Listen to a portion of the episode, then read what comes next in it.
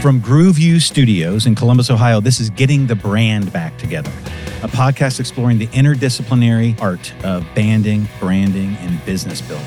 Rock and roll relic, poet, writer, and brandist. I'm your host, Brad Circoni. Today, we're joined by James Rores, the founder and CEO of the Florist Group. Welcome to the show, James. Great pleasure to be here, Brad. Thank you. It is. It's great to uh, sit down and talk with you in this atmosphere. I know we've done podcasts together, not on getting the brand back together, but we've done it for some mutual clients and associates. Right. So and many, many, performances. Yes. Over the years. Yeah. Yes. so it's good to talk face to face.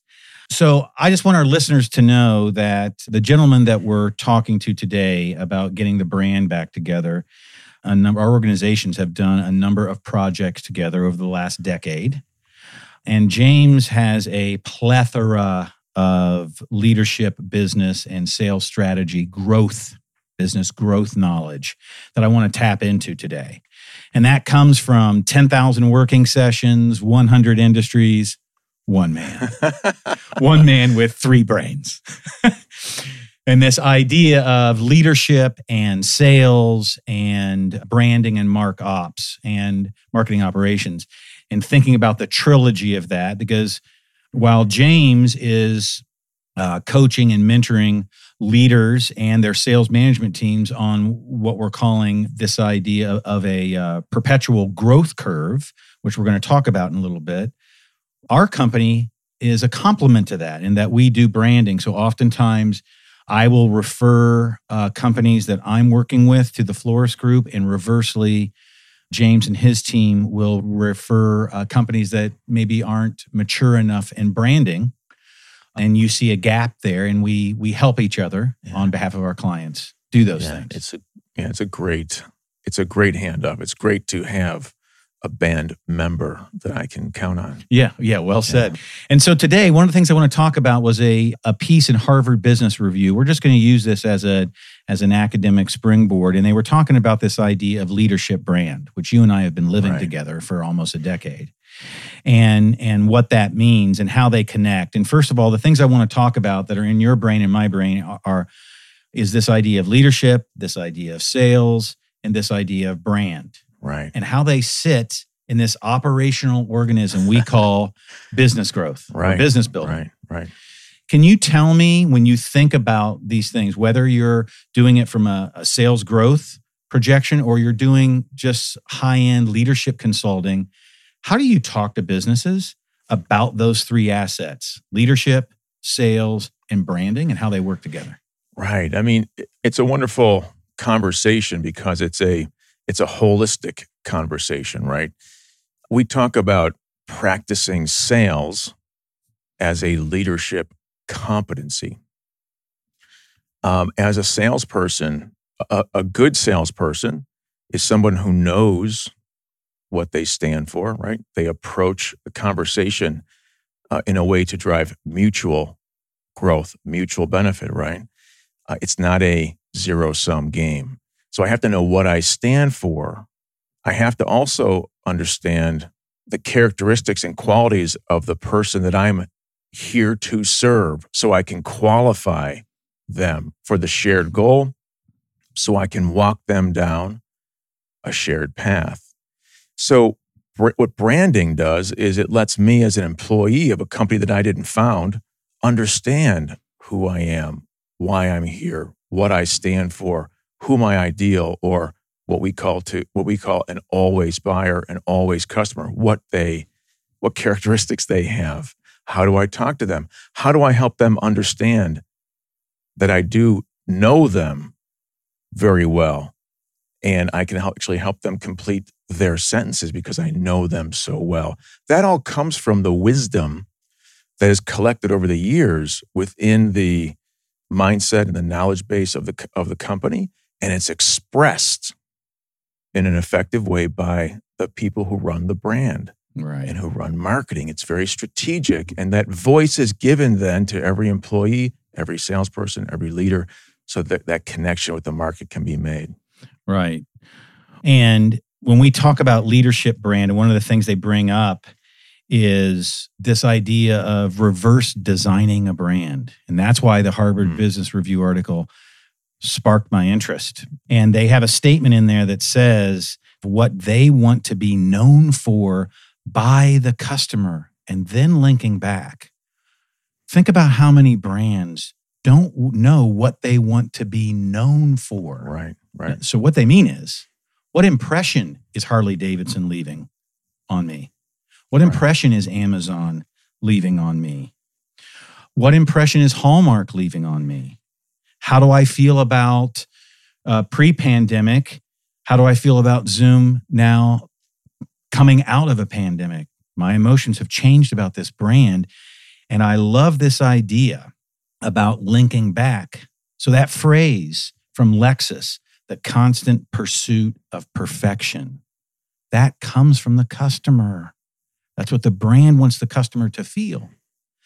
And when, when you and I talk about these subjects, we talk about humanizing. And that's what you wrote me back when we were talking about this topic today. It's so important to humanize the brand through humble leaders, Right. humanizing the brand through a humble leader. You use the term servant leadership all the time. And I now notice that you are calling associates, employees, stakeholders, investors, volunteers, Right. Which I love that you're using that term. And I think I understand why. But as we get in this conversation about humanizing brands, humble leaders, and listening to the customer, let the customer democratize and write the brand for you. That's the perfect messaging. Don't invent it. So, my question would be this to you. First, how do you humanize leadership in CEOs or uh, let's just say a leadership team? And then, second, tell us in humanizing leadership, I guess what I'm really interested in is this other idea of why are you using that phrase volunteers when you talk about Right. associates and stakeholders? Right. Well, now, dude, you if I was training you to be a great salesperson, I would I would suggest you ask one question at a time. Okay. so Okay, so humanize for me leadership. Thank you. Humanize leadership. Here we go. So I think of I have a definition of what three three definitions or characteristics of a great leader. One of the definitions is that a great leader has core values that are humanizing. Hmm. A poor leader, and if we weren't here, I'd use different expletives to describe the kind of leader that I'm talking about, would de has core values that dehumanize. Hmm. So it's sometimes it's easy to understand uh, for our primitive brains to just create contrast. I include myself in there as well. Yeah. De, you know, if you want to know what humanizing is, imagine what dehumanizing behavior or core values are. Right. So, you know, we can talk about that. I mean, we see it in politics, we see it in business, we see it in the controversy, all the controversies in the news. Behaviors and core values that are humanizing versus behaviors and core values that are dehumanizing. The question is, how do you want to show up as a leader? For example, are you confused by the profit motive and the humanizing motive? Okay, If hold you- on. That's a that's a brilliant statement. Are you confused by profit, the monetization, or the human moment? Yeah. And by confused, you mean blinded to the human because of the profit, or the other Yeah, one? right? exactly. If you're confused, then you're then you're by definition someone who needs some work. All right. Again, I could use other I know, expletives. but I love we the way you're. I know. That's beautiful. And it's a Friday, and you do let expli- you let it go on Fridays usually, but I've got you in the AM hours. Mondays, Tuesdays, Yeah. Sundays, Saturdays. Yeah, that's that's a Okay. big, big deal for us to be thinking about. Okay, that's a great point. All right, and then my, of course, my second question is: Tell me about why you have selected, because I know etymologically, you and I talk about branded language and how important it is to those you serve. When you have this word, you know, volunteers. Why did you use that for stakeholders, employees, and associates? Yeah. You know, this, I'm going to give a plug to an author, James Hunter, who wrote uh, a very simple book on servant leadership. And it was the one that, I mean, I bought volumes and volumes on servant leadership. And so at the end of the day, you don't have to go full academic, Right. you know, mode. You can read a book like The Servant by James Hunter. It's a parable, it's a story. But one of the most powerful things that he mentioned there is that that people who follow, right, we have to treat them as volunteers, people that have a choice. And that connected really well with what I believe to be true about earning the right to ask, earning the right to lead. By thinking about earning that, I have to, I put that on myself. What am I doing to create the connection, to bring value to somebody? There are a lot of leaders out there who manipulate, who it's uh, so force, right? And, and I'll give you a great example. When I was growing up as a kid, my dad sold insurance. So I'm a fourth generation in the restaurant biz. My dad left the family biz. I just want to tell everybody a restaurant biz in near Buffalo, upstate New York, right? right? Buffalo, right. Buffalo, yeah, yeah. So just yeah. all I have to say is he knows how to make a chicken wing. I'm, I'm, much better eating, but I, am definitely a connoisseur, my man. Definitely connoisseur. I'm sorry. Go ahead. Uh, love the hot sauce. But the the bottom line is here: Greek. You know, think about it. Greek greasy spoons, all that stuff. Four right. four generations, and my brother's carrying on the tradition. But he was in the he was in the insurance business. He was being trained by Allstate when I was being born. But back in the day, so he's in the 60s, right? Back in the day, how did they manage sales organizations? They they hired you young they wanted you to get married. They expected you to buy a car you couldn't afford and buy a house you couldn't afford right away. Why? Because they wanted you coming to work hungry, in debt, so that you had no choice but to make money with a tight belt. Yeah, it's like that is the ultimate. That is like the ultimate effed up experience, and right. it's and it's. Well, so that's backwards to humanizing. It's back, and, and think about the experience that people have now when they deal with those kinds of salespeople. Those salespeople are treat. Those salespeople are led by people who are dehumanizing them what do they do to their customers? Why do we think salespeople in the sales profession sucks? Because they because they make us de-evolutionize. And they so they essentially dehumanize the yeah. buyer. Yeah, yeah, yeah. Wow. And so, um, Brad, now you go do something with that as a branding guy, right? You write a brand that's that exalts the company. Yeah. And then go have it delivered by oh, people who oh, it's, dehumanize oh. Hey, hold buyer. on a second you know you and I have done this together. We can't name any names, but we've had this, right? The the brand's beautiful, the sales are beautiful, all of that is great. But it's handed off to either ignorance is easy to fix. That's just through education. But a dehumanizing attitude sometimes is unfixable. Right? It's the unfixable fix. But you know, I'll tell you what though, brother. Every human being on the planet that is leveraging or using dehumanizing principles and practices mm-hmm. would feel better about themselves, about their job, about their life, about their future, about about whether they could be happy or not if they knew how to get what their employers wanted without doing that, without being manipulative. Right. Right. So right. all we really have to do is teach them. And we and it starts with leadership. Do the leaders of your organization recognize that they can have both growth mm. and a, an authentic approach to how they treat people uh, and their customers. That's a great point. And tell me on this, let's stay on this track of humanizing. Do you think it's more difficult for, this is interesting, I'm toggling this around in my own brain right now. Is it more difficult for a B2B to understand humanizing leadership than it is a B2C? Because the B2C is closer to the customer? In reality, in my opinion, my experience, there is no difference. Okay, I agree with you. There's because it's you're the buyer is a human being in, of, in and of themselves, right? And you and I have talked about this brand in, in a sales context. A stronger brand shortens the buying cycle. That's right. Right. So there's a connection between that human being and the brand and what it means to them. If the brand is strong, you're going to shorten the buying cycle. Exactly. You're not going to minimize the requirement for a for successful leadership, for that salesperson to lead them to a successful buying decision. But the brand does have an impact in both cases, yeah. regardless.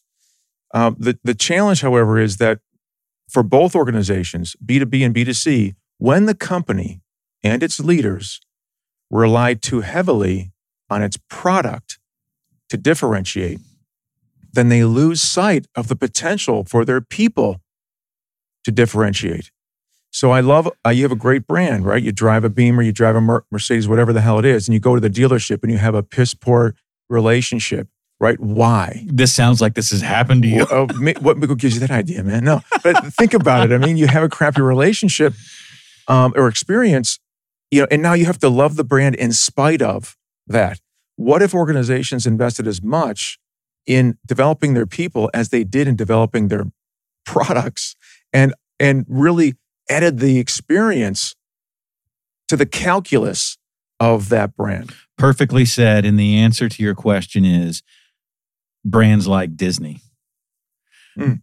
Right. Well And done. So, so Yeah. right. So that's that's who does that. Well, Or think about Apple though. When you go to an Apple store and you're dying for this person to start selling you something, and they're like, they could give a shit. They're like, I'm just here to help, man. right.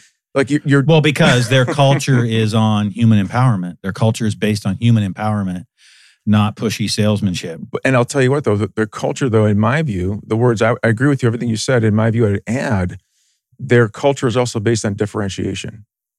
Yes. They want to be different than the experience you have buying a consumer electronic item anywhere else. Yes. So they're going to be the anti, right, c- typical consumer electronic experience. Yes, yes, and and it is based uh, solely on differentiation. You are you are correct. I have seen sales moments in live sales moments with Apple where a customer is upset and complaining. And I'll tell you the one thing that Apple does a very good job at is never buying into that emotional hysteria. And Apple did a very calm job happening live with a customer near me. I didn't know her, but she was upset about something and and all they kept saying was we're going to take care of this we're going to right they did a wonderful job of empowering them that no matter what the answer is we're going to do this together right right. and again that's Yeah. humanizing I think think of our local, uh, you know, Cameron Mitchell restaurant. The answer is yes. yes right The answer is yes. Right. And that's exactly what they were doing. So, okay, so the, you've now talked about uh, the importance of of humanizing, and uh, we've gone over a little bit about empathy. And the other thing that you and I have talked about about these things coming, we call them branded cultural organizations.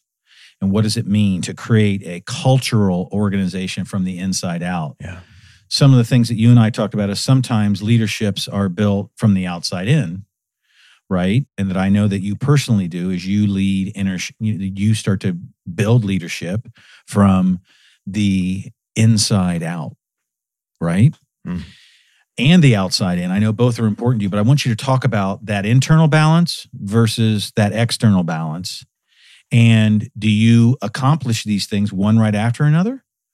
Or do you work on inside first or outside first? How's that work for you from a leadership standpoint? So when we think about organizational development, we think about leaders first, then we think about teams, then we think about culture, and then we think about customer. So, and it's not because I'm prioritizing importance in a in a kind of like a That's just the way. ecosystem. just think about just think about how you're going to develop an organization. Now, think about a band versus a company. A band might have five members. Company might have five hundred thousand or five thousand or or fifty. The point is, you're just developing a bigger brand, a bigger band. What does that band need? It needs leadership. Why? The leader sets the vision. The leader sets defines the reason why we're here. The leader brings their core values. So the leader does all the things that set the stage. Then what the leader does is build a team. Now, again, we're getting into this concept of servant leadership. The easiest way to understand servant leadership is that we Yeah. serve a shared goal and we lead others down a shared path to, to that goal. Notice the word shared. we are, I'm working with, if I'm leading you, it's important that that I'm taking you to a place that I can take you or that I want to take you. I can't sell ketchup to a woman with white gloves, right? This idea that we can sell anything to anybody is bullshit. You can manipulate people, yeah. Right. But what we have to have is a sh- Or I can- bully. before I can sell you something, I want to make sure that what you seek is something that I can deliver. If if so, then we have a shared goal. Same thing when you're building a team. Why would I why on earth would I bring someone on my team who didn't share my vision? It's going to make my job as a leader that much more difficult or who didn't have the skills, et cetera, or couldn't learn the skills, et cetera. So the idea is the leader sets the stage, then we build a team that's aligned, shared goal. So I, as a leader, can walk them down a shared path. And so they can step up and walk me down the shared path. Now we're co leading, we're co creating. Then comes culture, leader, team. Culture, like brand, is not what we say it is. It's what people experience, which is what got you back to Lexus and Apple and our conversations. I can say something, and if I don't deliver, then what?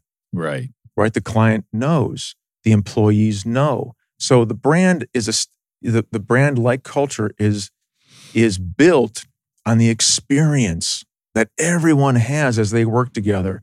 And that comes down to ultimately the responsibility of that leader, which is why leaders are the first thing that change when we want to shift an organization's performance, how they operate, how they think, all that stuff.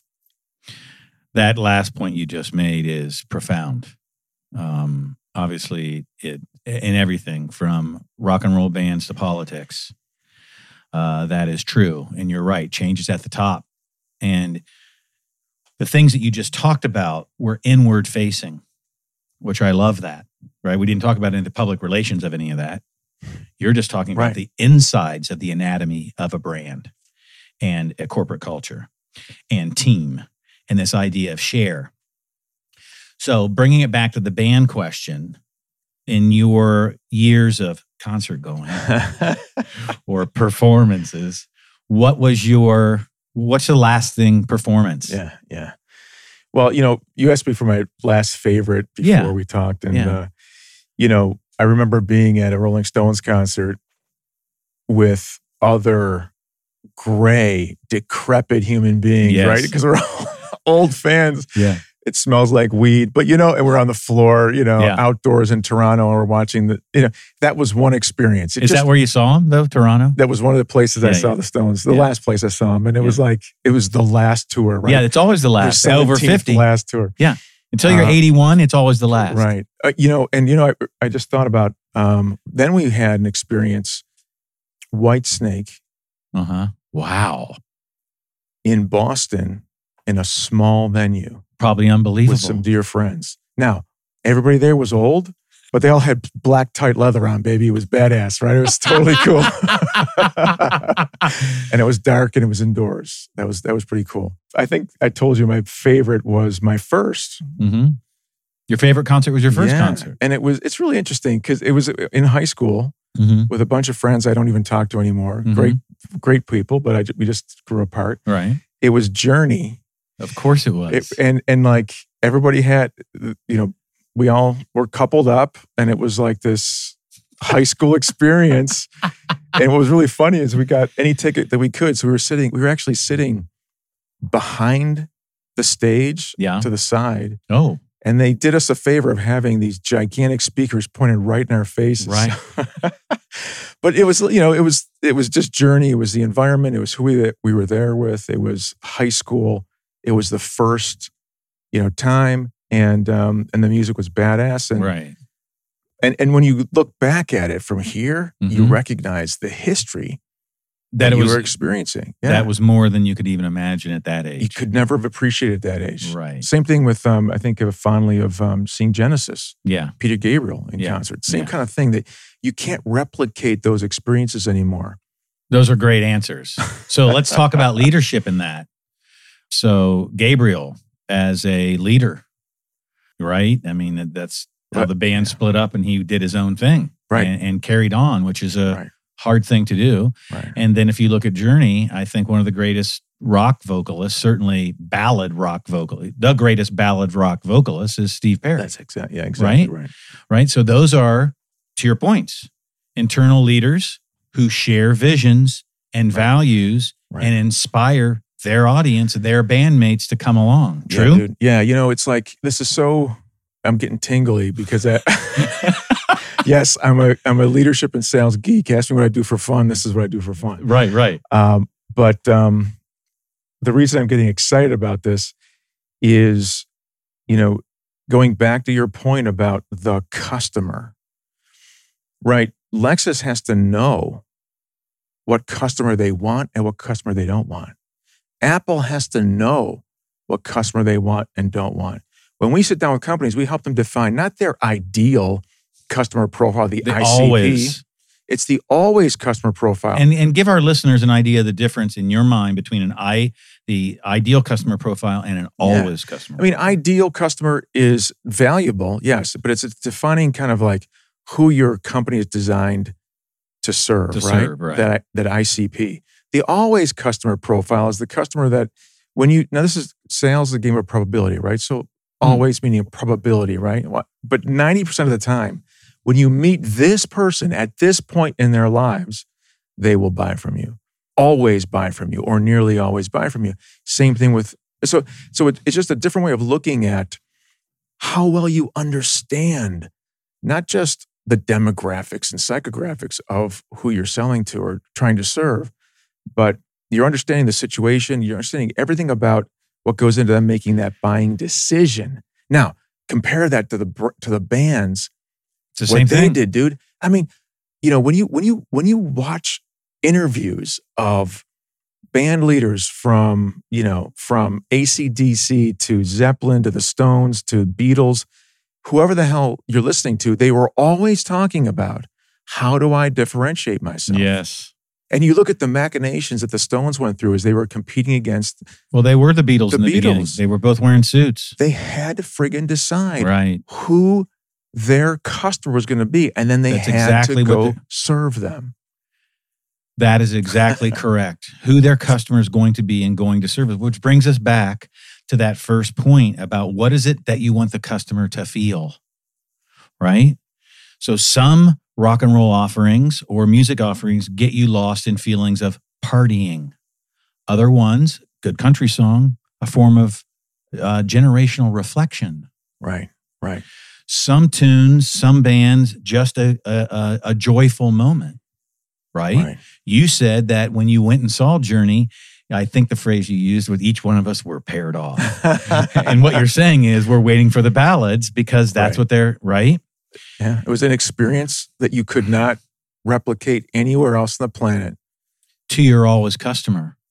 And one thing I had Dr. Blackwell on the podcast, and he Yeah. talks about fans from the word fanatical are customers of brands. Right. I, That they- yeah. right? If they happen, and he's written many books on this, if they happen to be eh, a band or it happens to be Goodyear Tire or it happens to be HelloFresh, it doesn't matter. That customer is the ecosystem heartbeat Right. of that brand. The phrase I want to talk to you about now, because I know this is a big button of yours, and I'm going to add an adjective in front of it, being a brand guy, I like my adjectives. But you talk about not only do we want this inward value system, cultural value system in leadership, we also need, as you're talking about customers and fans, this idea of engagement from our volunteers, right? Your employees, your stakeholders. How do you get them engaged? Oh my God. Keeping a band after they've had a number of hits, I certainly didn't experience this but getting a band with that many hits, it's hard to keep the band, your volunteers, engaged. yeah. How do you keep Hmm. Leaders engaged? And more importantly, the volunteers, the investors, the customers, the employees, all of those people engaged? Yeah. So there's a series of ways you do this.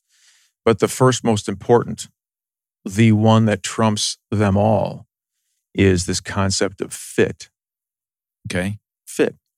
So um, I have people come to me oftentimes saying, Hey, Jimmy, I'm looking for a new job, a new experience. I say to them, Great. you know, what do you want to do?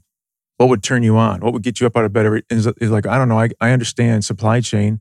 Put me wherever you want me. It's like bullshit, right? I tell them, go back to work.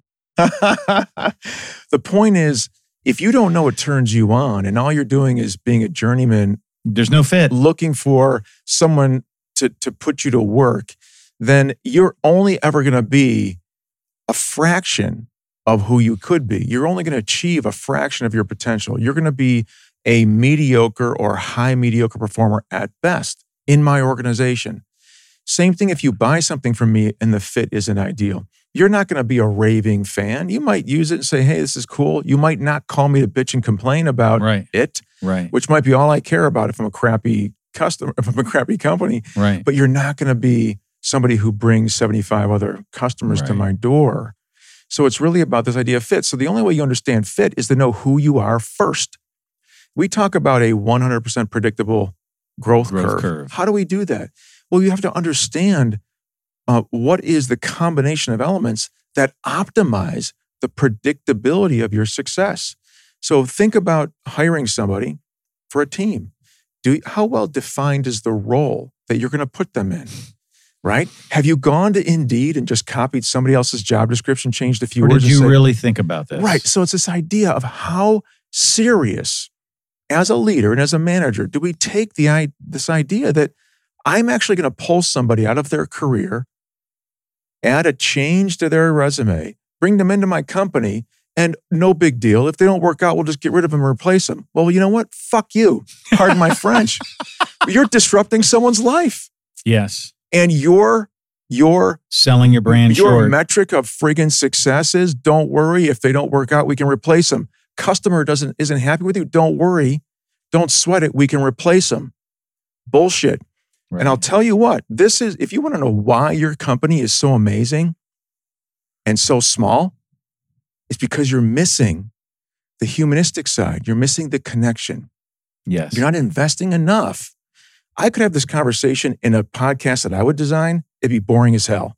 Here I am on your friggin' podcast, and I'm like a kid in a candy shop, right? My message is going to resonate differently because it's wrapped in your brand. right. I can be great and be poor I understand. very easily, brother. So it's like we cannot just focus on products and services. We have to focus on the whole package and you have to respect the relationship, the fit you're going to have with the people on your team and the people that you serve, your customers. And I love that you use the word connection because the adjective I was going to use in front of the word engagement is emotional engagement. You and I always talk about suspend the brain to capture the heart, right? It's don't you you, you can't overthink it and productize just to monetize. Right. Where's the humanize in that? Right. right and that's the beauty that's the there's all the equity is in what i call that emotional engagement the equity for in your case i'll go back to your scenario to the customer brands who do this kind of emotional engagement are better it's not only to the customer but it is also to the uh, associates and to the brand itself right Yeah, yeah. all of those things have to be that human e of emotional emotional engagement all the time Yeah. You know, Brett, and I don't, I'm getting passionate about this, but you're like, I'm a recovering asshole. Okay. So I want everybody to know that I'm not preaching from a pulpit saying, look, be perfect, be No, like me. I'm and I- not. and I only, I'm only passionate about this because I was the other guy. You know, I, I grew up in the 80s, man. It was like Gordon Gekko. i know Who didn't want to be Gordon Gekko? I know. mean, who I hung out with. I mean, it was a, it was the leverage buyout. It was buy a company, Flip strip and rip. the- yeah, it was like flip and rip all those. You know, that ethos is what I grabbed onto, and I spent the first fifteen years of my career practicing dehumanizing behavior until I could, until I realized it was unsustainable, and then. All right, well, this is why I love talking to you. I have a I have a question all set up, but what you've just now triggered in me then, you would say from what you just said that one of the most important things a leader can have and therefore an organization can have is vulnerability. right, right, Because what you're doing and what you're even saying is being vulnerable as hell. Right? yeah, yeah. And what does vulnerability do to companies when they're vulnerable? Well, it's like Apple. You know, that the person on the phone isn't trying to prove to you that you're wrong or prove to them. They're not looking for a fight. They're not getting defensive.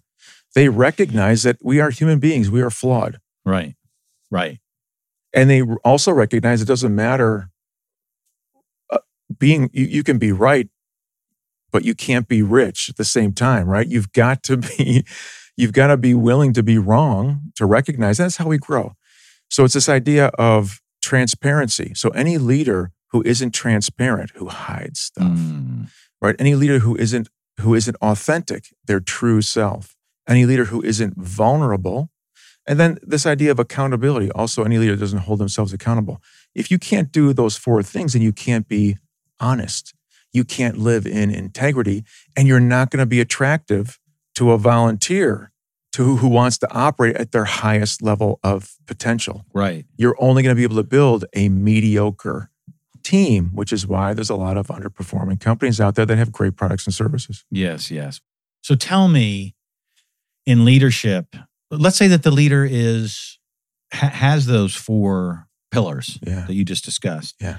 How does how is this amplified harmoniously? Mhm. How is this amplified in a sales organization as a leader? How do you amplify that? Yeah, you know, um, so I told you that after about 15 years pursuing that money, uh, I realized it wasn't scalable, and I I hired a life coach and became functional within six months. But I kept that coach for about 10 years because I was really interested in studying. Yeah. studying this. the the issue The issue is, you know, we can show up and be curious and ask good questions. We can then get the answers that we seek. What do we do with them? Most of us just are kind of like, we use it for entertainment. Ah, good answer. And they move on. We, we create a meme or send a meme or whatever, and we don't do anything with it. We have to apply it. So the, the formula that I use is D plus A equals O. The decisions we make plus the actions we take equal the outcomes we create. It's really basic and simple, but there's so many people out there that gather information and don't do anything with it. Oh, it's true. So, if in a sale in the context of a sales organization, why don't we collect the data that we know is going to be most predictive of our success? Why don't we compare what we know about creating a predictable path to success to how we're operating today? Ah, that means I have to be transparent and vulnerable. Shit. That means I have to be interested in being authentic and recognize the power of that. And then it, ha- it means I have to all have, also have to hold myself accountable. Right. Oh, that's really hard for a lot of human beings to do, Yeah. especially people who are who are attached to this idea of being awesome all the time. hmm So we have to we have to think about collecting data and being committed to doing the analysis and then doing something about it. Make the decision, take the action, and create the outcome that you seek. Right. Don't just sit there and wish for it, and don't sit there as a leader and bitch and complain when your people can't get there. Right. If you've got an underperforming team, guess what? That team has an underperforming leader. Now you can either bitch and complain about it, or you can you can quit your job, or you can do something about it. Right. Seek the insight and the information, the guidance, and then do something with it. And elevate yourself and elevate the people around you. That what you just described is exactly what components of a brand must do too. It's not only true in leadership in an organization, but when I'm organizing assets for a brand or our team is organizing branded assets, Yeah. we're looking for that same kind of accountability, yeah. shareability, Yeah. and be actionable. Take in the data and be actionable with it. The brand is the voice of the leader. The, the brand is the voice that gives us something to shoot for. It articulates the vision that we're aiming for. And it gives us the tools that we can use as an organization to actually create followership, Right. to attract those volunteers. Right. Not unpromises instead of Let- Right. That's what I term it, right? Because brands make promises every day. And when they're not kept, you know the effect of that. You just brought it up with uh, using, you know, Mercedes and BMW in communications, but they're unpromises.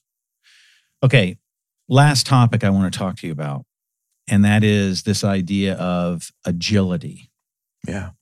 With all the things we've been through, with you know, from pandemic or just up and down in the economy, we are seeing in the brand world when it comes to customer service because we're writing mission statements inside mission statements. Not only does the brand have a mission statement, but the customer service people have another mission statement that lives inside that mission statement. And oftentimes that mission statement is democratized, defined, and voiced by one group, those customers, right? The customer. And what we're finding in the landscape of today is there's one word that is the new service, and HR has already picked up on this, and that's this word of agility as a service. right. Agility, right? And I was thinking about this driving to the studio today and you coming on the show. And what does agility mean? How powerful is agility for a leader? Right. I think over the last maybe 15 years, we've been learning what the hell agility really hmm. means. And how to live it. Yeah. And so what I would do is I would suggest to people think first about not just the goal, uh, agility, but think about your goal. So we believe, we, we approach, universally, we approach these kinds of questions using this statement whatever is born is born for growth. So if I'm thinking about being a servant leader, I like that. I want to, I want to serve your growth and my growth. I know that I can sell you something and you can buy something and we can both be elevated. I can become a growth multiplier, not a zero sum game player. A taker. Where I take from you, you lose and I gain. There's a winner, there's a loser, there's a li- somebody who lives and someone who dies, right? So if the idea is to deliver and to create, gro- deliver growth to someone else and create it for myself, now let's think about agility. Yes. What's required? What does agility do? Well, we also believe universally that growth is the mastery of change. Think about any growth curve that you see with the with the jagged line, hopefully, you know, going up, but it can go but down. Not always. When you when you're when you're growing, you're rep- you're demonstrating your mastery of change when you're going down, when you're declining, you're growing. That you've got you've dem- you're demonstrating that you learned you've got something to learn. So the point is, if growth is a mastery of change, agility is the key to delivering that mastery to your organization. So now you have to understand how do I deliver agility to my organization? We have something called the Growth Multiplier Index. It's a very simple 10 minute questionnaire that everyone in the organization will take, and it will show you how, how diverse the performance mindset is of the people on your team. Would it, it wouldn't surprise you to, rec- to know that you know small companies tend to hire people, you know, have, tend to have leaders who hire people just like them. So you don't have a level of diversity. There's not a lot of multiplication. Right, baby. You don't have diversity in the performance mindset, right? This is a different kind of diversity. Performance mindset that we that we approach problems with the more diverse the performance mindset's represented by the people on your team, the more agile your team is because the more likely that team can adjust to the changes the market presents to you. If you're if you think and operate one way, then you're only going to be successful when the market and the economy line up in a certain way. And as you know, we have both been serving clients professionally through this, you know, through COVID. And it is, I am proud to say that most of our portfolio has done a wonderful job with not just their leadership, but their brand in the word that I think is overused in my business, uh, pivoting. It's not that. They're smart and agile and they know who they are. And it's okay to nuance the brand and Right. the message for the future, whatever that is. Because guess guess what's most important to them? The customer. And they know the customer still loves them and they still love the customer. So they want to multiply, to your point. Right. Right. Well, thank you very much for coming to the studio today and being on. We're definitely going to have you back and talk about various other subjects. But thank you again for stopping by and sharing your insights, which are always wonderful for me personally and professionally. And I, I appreciate you. Thank you very much.